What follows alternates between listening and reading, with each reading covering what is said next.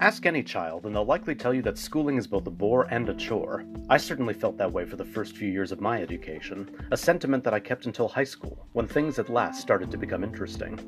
This seems to be an almost universal sentiment, and one that hasn't changed all that much in several centuries. But perhaps the worst aspect of schooling for a child is homework. While such assignments and exercises are to put into practice the lessons and skills we've learned in the classroom, to a kid, they're a necessary, albeit unwelcome, activity that simply takes away precious time from better and more amusing exploits. Perhaps no child in history better exemplified such sentiments than the subject of today's episode. I'm Chester Sakamoto, your host, and today we'll be taking a look at the creative and artistic genius of a young boy in 13th century Russia, right here on the History Loves Company podcast, because history is shaped by all of us. While much of Europe was plunged into economic and political chaos following the collapse of the Roman Empire in the 5th century AD, Eastern Europe in particular saw a flourishing of arts and culture. One such place was Novgorod, now Veliki Novgorod in what's now northern Russia. The capital and administrative center of the republic of the same name, it was established sometime in the 9th century and quickly grew rich from trade with the Norse to the west and the Byzantine Empire to the south. By the 13th century, a great walled city had arisen on the site, and its population saw a staggeringly high rate of literacy, a bona fide rarity for Europe in those days.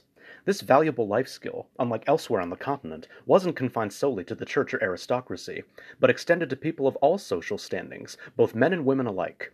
This remarkable statistic is attested to by the various birch bark documents that have been unearthed in the rich clay soil in and around the old city. As the Novgorodians didn't have access to paper as the ancient Egyptians or Chinese had, they relied on the bark of the birch tree, which grew plentifully in forests just outside the city. It was on such a material that the populace, both the elite and common people, recorded aspects of their daily lives using bone, wood, or metal styluses.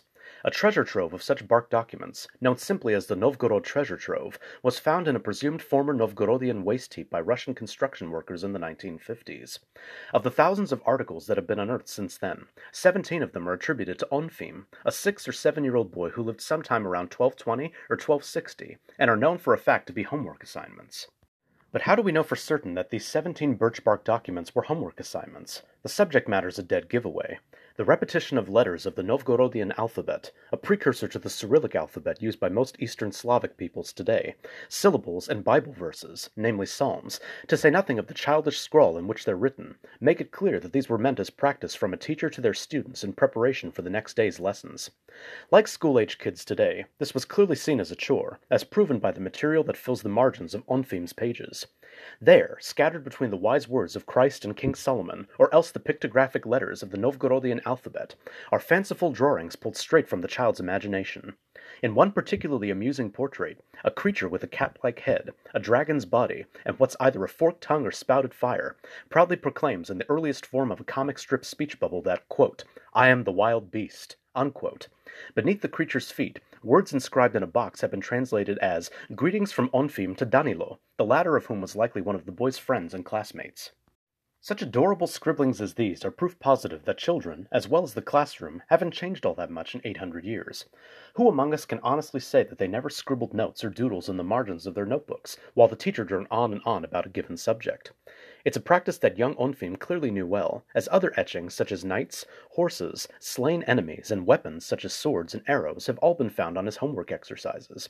There's even a rather hilarious portrait of a man whom historians and archaeologists believe to have been Onfim's teacher.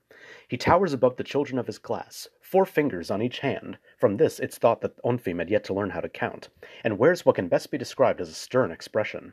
In one Bible verse exercise, there's even a line in which the boy begs, quote, Lord, help your servant Onfim. Unquote.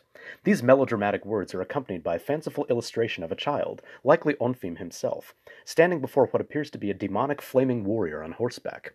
From such doodles as these, it's clear that Onfim had a vivid and active imagination, one that he wasn't afraid to show in the margins of his homework. Sadly, after these 17 known birch bark documents, all evidence of little Onfim disappears from the Novgorodian historic record. What fate ultimately befell him, or whatever became of him, remains a mystery.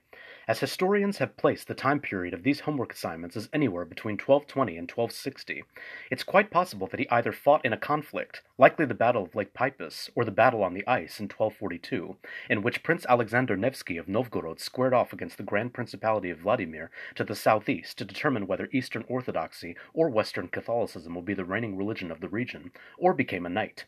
Most boys in Novgorod were expected to become knights, priests, or merchants when they grew up, and based upon Onfim's clear fascination with knights, as proven by some of his more detailed drawings, it's possible that his childhood passion carried over into adulthood.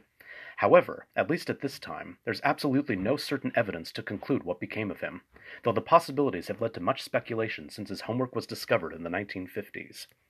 What I personally find to be most intriguing about Onfim's story is that it allows us to see what life was like for the average person in the past. Much of the history we learn in school has been carried down to us in the form of official court documents from various countries or empires. In other words, they were initially written by the elite and for the elite, thus elucidating the culture and customs of a given nation, but with little room for the average Joe or Jane to speak for themselves. The Novgorodian birch bark documents change that, giving us a living, more human history that directly connects us with the regular people who came before us.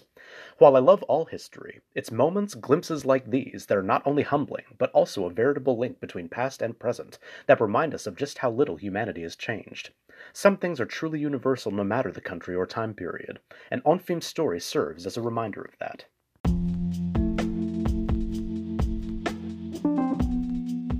Thank you so much for listening to this quick episode about a boy and his homework. I enjoyed this one, as it truly took me back to my own childhood days and allowed me to reminisce about the doodles I'd make in the margins of my school notebooks. Ah, those were truly golden times. If you like this episode and would like to hear more from me in the future, please consider supporting this podcast. You can do so by visiting podcasters.spotify.com forward slash pod forward slash show forward slash history loves company, all one word, and click the support button, which will take you to three monthly support plans that fit any budget or financial situation. Listening and sharing also helps spread the word, so please do so on all podcast streaming platforms.